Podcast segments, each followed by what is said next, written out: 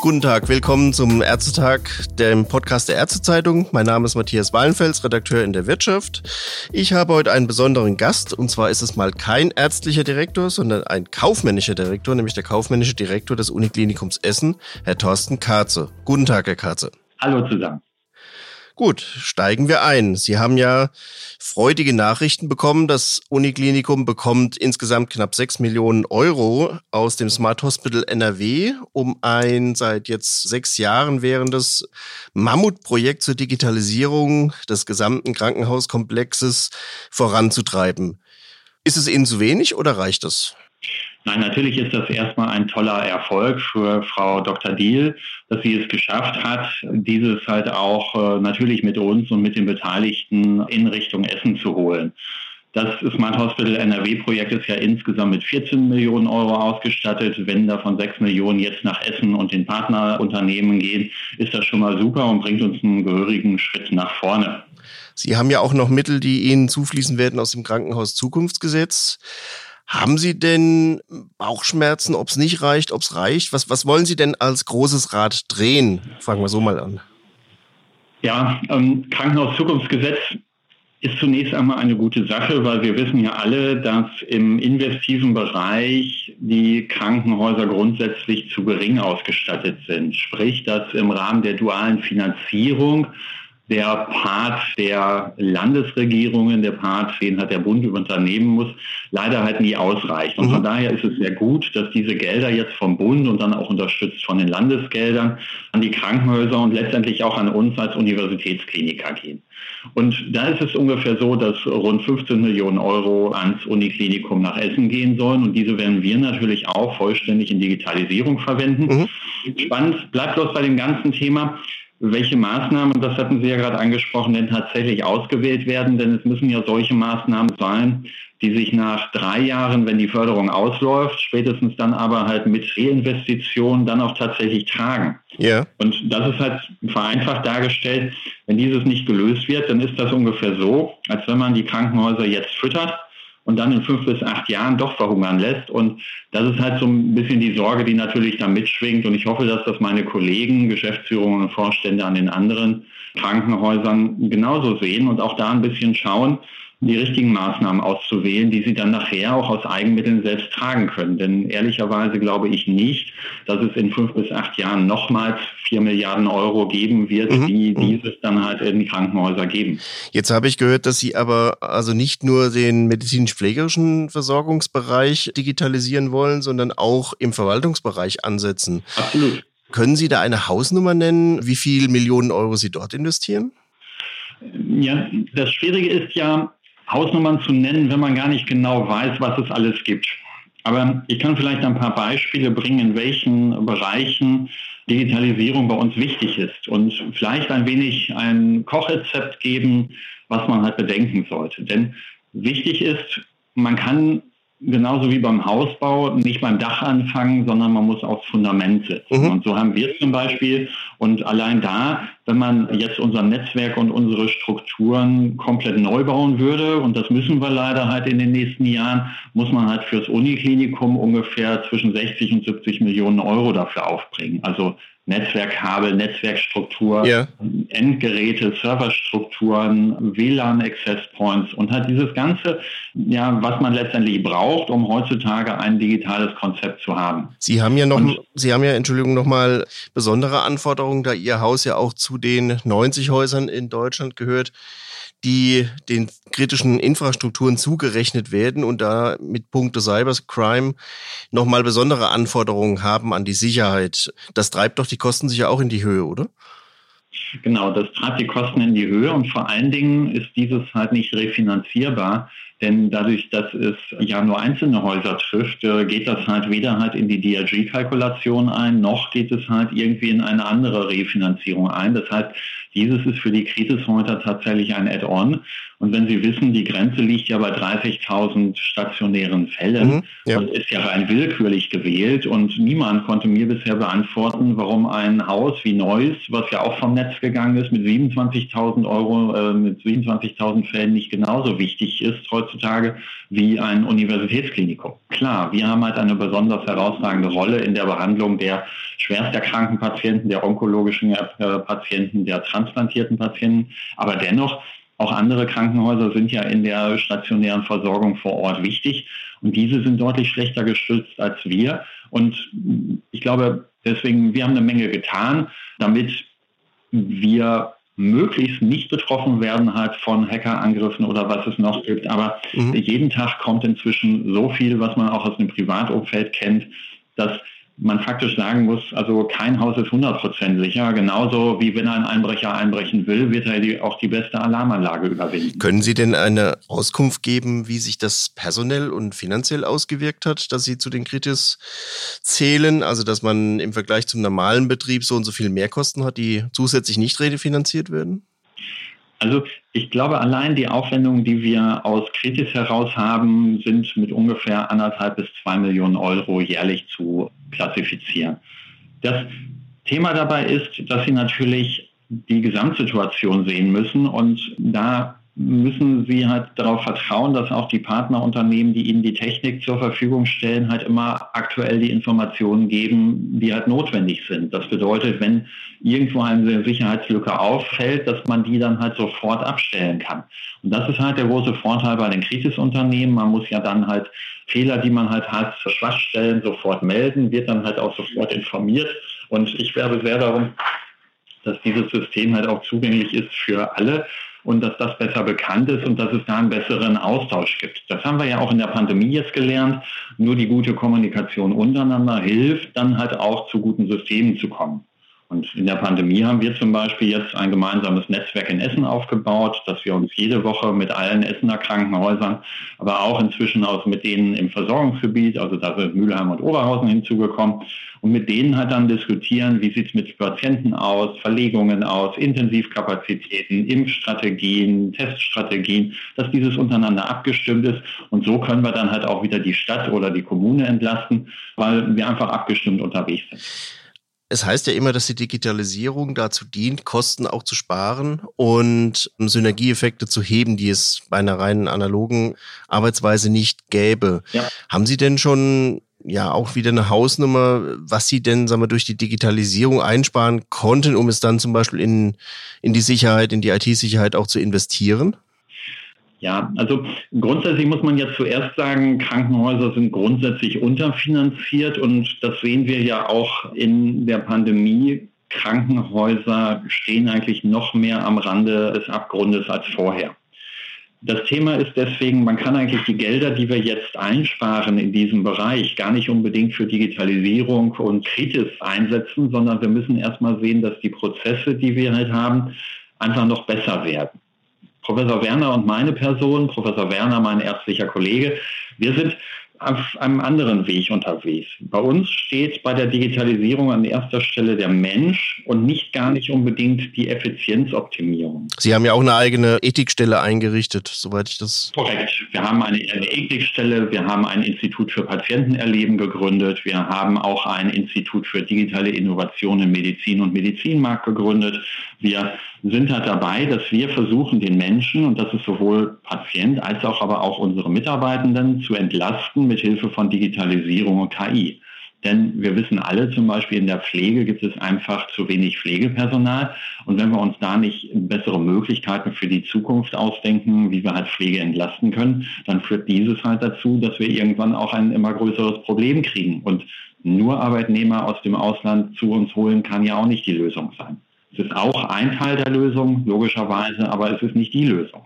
Und wir sind deswegen dabei, nehmen wir halt den Bereich Einkauf und Logistik oder halt äh, Wartung und Logistik, dass wir jetzt als ganz, ganz großes Digitalisierungsthema ein Tracking-System etabliert haben mhm. und darüber zum Beispiel halt Betten erkennen können, Geräte erkennen können, dadurch halt die Pflegekräfte leichter wissen in der Nacht, wo steht denn das Sonogerät, also das Ultraschallgerät, dass wir aber gleichzeitig, und das ist jetzt der nächste große Schritt in den nächsten anderthalb Jahren, sämtliche Gebäude von uns dreidimensional darstellen wollen darüber dann halt die Patientensteuerung und die tägliche Logistik deutlich verbessern. Haben Sie dazu eine Systempartnerschaft mit einem Anbieter oder machen Sie das mit eigenen Kräften? Nein, das machen wir mit einer Systempartnerschaft, so wie wir ganz viele Start-up-Unternehmen halt äh, bei uns angedockt haben mit unterschiedlichsten Dingen. Wir sind selbst da auch in Partnerschaften dann mit diesen Unternehmen und haben halt im Laufe der Zeit verschiedenartigste Unternehmen kennengelernt. Das eine hat besser gepasst und das eine halt nicht.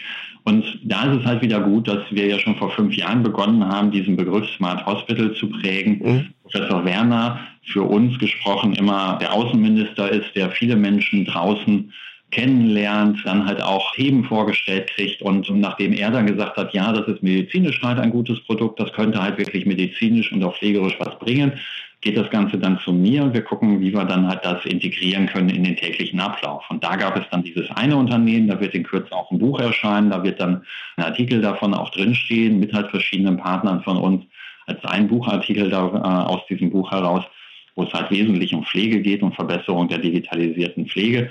Und da geht es aber dann wirklich darum, wie kriegt man halt diese Patientensteuerung besser hin. Denn was mhm. im Moment noch niemand so richtig kann, ein Patient kommt zu einem ambulanten Termin, muss dann halt bei uns am Universitätsklinikum in Essen noch an drei weiteren Stellen am gleichen Tag einen Konsil erhalten.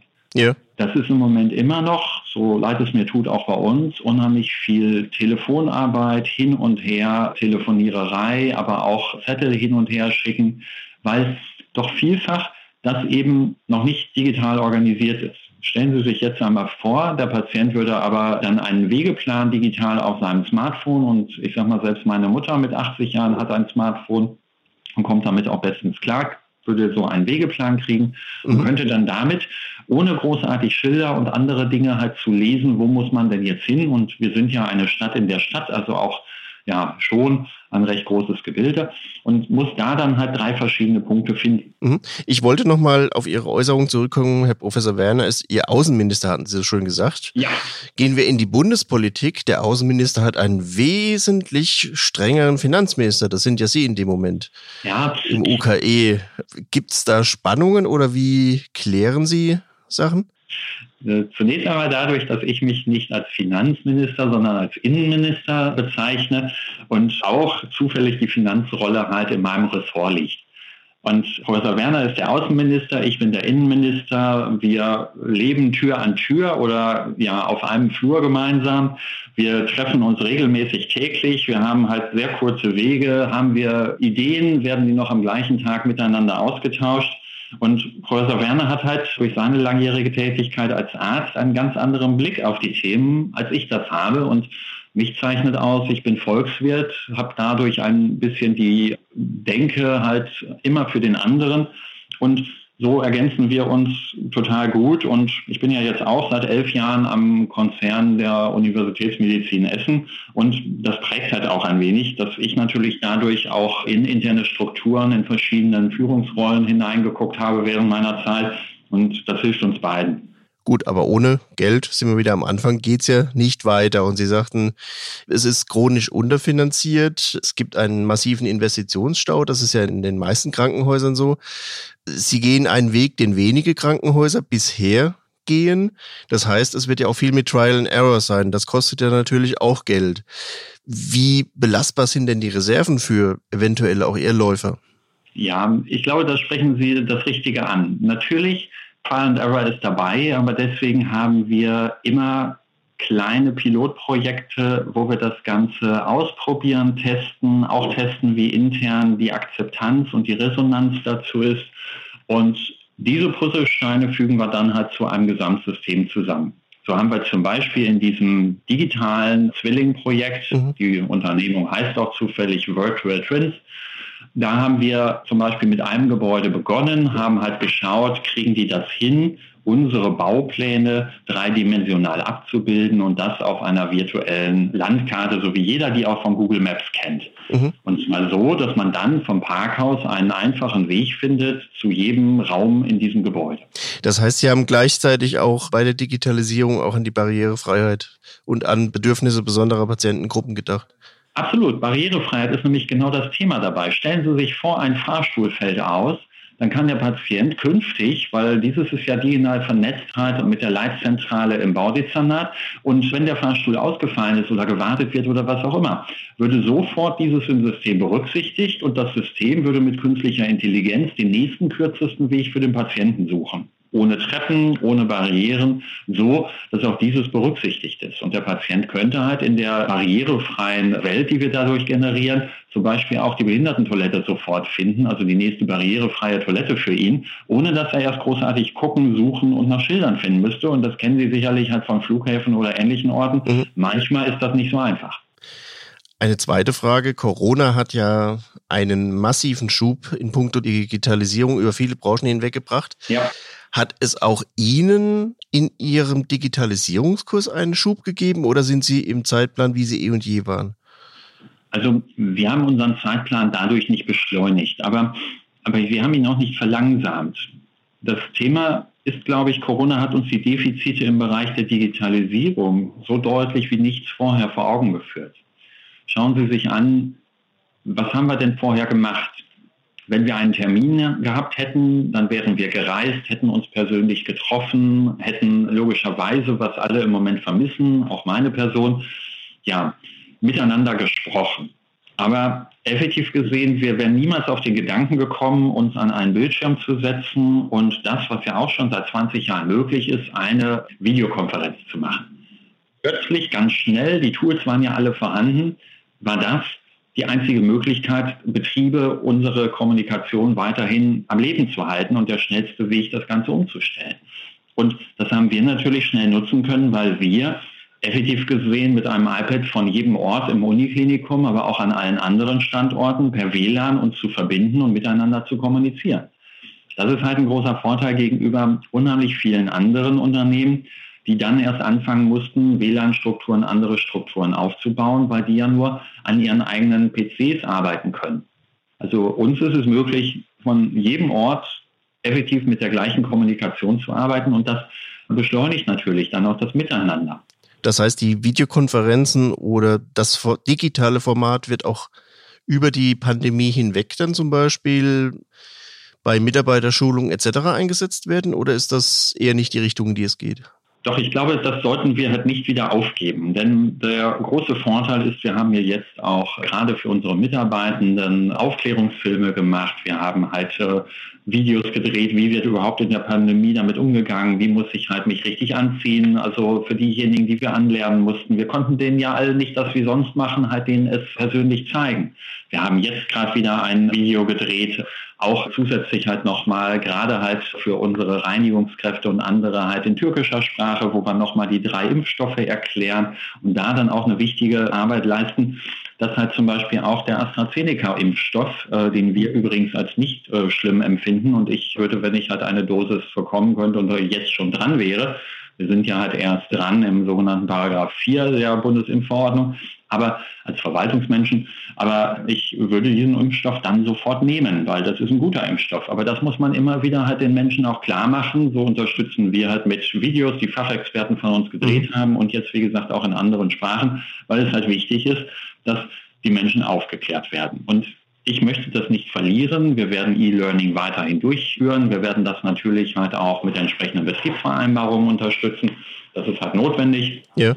Und wir werden halt dort diesen Weg nicht mehr abkehren. Und als Beispiel vielleicht aus der Praxis, aus der Medizin, das ist ja auch für Ihre Ärztezeitung wichtig, stellen Sie sich einmal vor, der Facharzt aus der Onkologie, der 200 Kilometer von uns entfernt ist, aber gerne einen speziellen Patient hat, stellen wir uns vor, das ist ein Patient mit einem Lungenkarzinom und wir mhm. sind ja neben Heidelberg das größte Zentrum für Lungenkarzinome, also mit Primärtumoren ja. äh, in ganz Deutschland. Stellen wir uns vor, da wäre irgendwo an der Nordseeküste ein Patient, den jetzt ein Onkologe dort in der Behandlung hat. Und dieser könnte diesen jetzt, ohne halt den weiten Weg selbst zu fahren, so wie es früher üblich war, der würde jetzt in einer Videokonferenz, vielleicht auch in einer Konferenz in dreidimensionaler Art, mhm. seinem Patienten vorstellen und man würde sich dann halt verständigen, die wesentlichen Therapieschritte können dort stattfinden. Manches müsste vielleicht an einem anderen Standort, vielleicht auch bei uns stattfinden, aber man hätte diesen Patienten äh, in einer Tumorkonferenz gut geführt. Aber das wäre dann auch eine zusätzliche Erlösquelle. Also das heißt, Digitalisierung würde sich in diesem Moment rentieren. Ja, also für die Tumorkonferenz an sich gibt es ja leider immer noch kein Geld. Da hat ja der GBA leider so entschieden, dass es unheimlich schwierig ist, über die Zentrumszuschläge da tatsächlich mehr Geld zu bekommen. Aber ja, da haben Sie recht. Es könnte dann, wenn der Patient auch zu uns kommt, ein zusätzlicher Patient sein.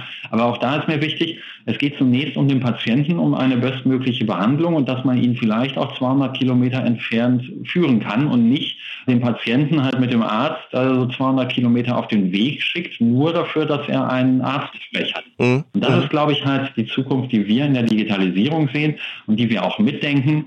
Wir haben ja bei uns am Standort 200 Hausarztpraxen als akademische Lehrpraxen angebunden. Wir möchten gerne in Zukunft das System der strikten Trennung von ambulanter und stationärer Medizin ein wenig auflösen. Wir möchten einfach gucken, dass dieses System, ohne dass das die Fachärzteschaft oder halt die Hausärzteschaft ihre Einnahmen kostet, mhm. so gestalten, dass man da ein gutes Miteinander hat. Weil darin sehen wir die Zukunft nicht nur in der stationären Medizin, sondern ich glaube, da ist ja auch unser Gesundheitsminister in Nordrhein-Westfalen, Herr Laumann, auf diesem Weg. Wir müssen dennoch auch trotz Covid und trotz Pandemie schauen, wie viele Krankenhausbetten braucht man denn wirklich? Wo ist denn halt vielleicht Umstrukturierungsbedarf? Muss jeder alles machen, wie er so gerne sagt? Nein, da sind wir mit ihm einer Meinung. Es müssen halt Zentren gebildet werden, wo diese Behandlungen besonders gut gemacht werden. Und um vielleicht mit Bundesgesundheitsminister Spahns Worten zu sprechen, auch er wünscht sich, dass ein Patient nicht in ein Haus kommt, wo gesagt wird, ach, da habe ich im Studium schon mal was von gehört, aber das kriegen wir hier auch. Mm, ja, ja. Und ich glaube, das ist halt so ein bisschen der Weg, der Spirit, der uns begleitet. Wir versuchen mit der digitalen Medizin, und hier muss ich natürlich auch nochmal unser Institut für künstliche Intelligenz in der Medizin, IKIM nennen, wo sich Professor Forsting sehr eingebracht hat und insbesondere dann halt auch das mit fünf Professuren ausgestattet wird, mhm. wo wir dadurch dann halt ja eine unheimlich schlagkräftige Truppe dann in der künstlichen Intelligenz vorhaben. Drei der fünf Professuren sind auch schon berufen und besetzt und arbeiten schon. Und da merken wir auch schon die ersten Themen, dass es halt deutlich mehr wird. Und äh, das sind aber alles Investitionen, die man natürlich tätigen muss. Mhm. Wir glauben daran, als Unternehmer tätig zu sein. Wir glauben daran, dass Unternehmer Unternehmer heißt, weil man halt was unternehmen muss, sonst hieß es Unterlasser. Und wir möchten halt Unternehmer sein, auch in einer Krankenhauswelt. Und mhm. deswegen freut es mich besonders, dass halt Professor Werner und ich vor fünf Jahren zusammengefunden haben und dass wir dieses auch in den nächsten Jahren noch so weiterführen können. Jetzt ist das eine natürlich primär eine wissenschaftliche Reputation. Sie möchten ja sicher auch mal gelobt werden für ein gutes Haushalten. Haben Sie denn ein Spezialrezept, wie Sie mit den Mitteln für die Digitalisierung umgehen, die Sie vielleicht Kollegen, die noch einen Weg suchen, mit auf den Weg geben können? Also wir glauben, dass die, die nicht damit anfangen, und vielleicht vorweg, ich glaube, 90 Prozent meiner Kollegen haben und Kolleginnen haben ein Konzept für Digitalisierung oder für weitere Gestaltung in der Schublade. Das Thema ist nur immer, wenn vor einem Kaufmann der Arzt sitzt und sagt, wenn ich jetzt nicht dieses Ultraschallgerät, wenn ich nicht jetzt dieses neue Lasergerät oder oder oder bekomme, dann werden Menschenleben also davon abhängen. Mhm. Und dann ist der Kaufmann in seiner Entscheidungsfindung eher geneigt, dem nachzugeben, als zu sagen, okay, ich muss aber einen Teil davon immer halt für Digitalisierung aufwenden. Und das, das ist halt auch ganz normal und menschlich. Und deswegen glaube ich halt, dass uns dieses Krankenhauszukunftsgesetz jetzt einen Schub gibt und dass wir diesen halt bloß beibehalten müssen. In meinen Augen wäre es sehr sinnvoll, so ähnlich wie auch das Land Nordrhein-Westfalen, also das Ministerium für Kultur und Wissenschaft gemacht hat. Dort gibt es einen eigenen Titel inzwischen halt für IT-Investitionen. Der ist logischerweise noch zu klein, aber immerhin, den gibt es und dadurch ist festgelegt, diese Gelder muss ich für IT-Investitionen ausgeben und kann dann als Kaufmann auch sagen, ja, die stehen leider halt nicht für Geräte zur Verfügung. Und das ist, glaube ich, das, was noch so ein bisschen fehlt. Und ich würde mir wünschen, dass man da vielleicht im Land Nordrhein-Westfalen Ähnliches findet, vielleicht sogar im Bund, dass man halt sagt, jetzt haben wir pauschale Fördermittel und aus diesem Krankenhauszukunftsgesetz verstetigen wir noch einen kleinen Teil und machen halt einen prozentualen Anteil, so ähnlich wie es ja auch mit IT-Sicherheit vorgesehen ist, mhm. dass man den noch on top gibt für Digitalisierung, für IT-Investitionen. Und ich glaube, dann kommen wir auf einen guten Weg, dass auch die Kollegen und Kolleginnen an der Stelle tatsächlich halt Investitionen in diese Richtung dann halt durchführen werden und müssen. Und das ist so ein bisschen halt, glaube ich, die Erläuterung, die wir führen. Wir inzwischen geben fünf Prozent unseres Umsatzes für IT aus. Mhm. Darin enthalten natürlich die Investition, der Betrieb und auch das Personal. Und ich glaube, dass das ein Wert ist, den man auch erreichen muss, um halt weiterzukommen. Und ich sage Ihnen ganz offen, ich könnte da auch deutlich mehr ausgeben und hätte da echt überhaupt keine Bauchschmerzen, aber dann wäre es eben unwirtschaftlich und wir müssen uns das halt immer auch ein bisschen absparen und deswegen haben wir diese Kleinstprojekte, die wir dann aber, wenn erfolgreich und wenn wir halt merken, mhm. die entlasten halt die Menschen, dass wir die dann halt auch entsprechend ausrollen. Ein sehr schönes Fazit. Herr Katze. Ich bedanke mich für den tiefen Einblick in die Finanzen und in die Digitalisierung am UKE und wünsche Ihnen für die Zukunft noch weiterhin gutes Gelingen. Ja, herzlichen Dank auch meinerseits und auch Ihnen kommen Sie gut durch die Zeit. Es wird ja zum Glück ein wenig besser mit Covid und Co. Von daher freuen wir uns auf einen tollen Sommer. Alles klar, vielen Dank. Auf Wiederhören. Auf Wiederhören.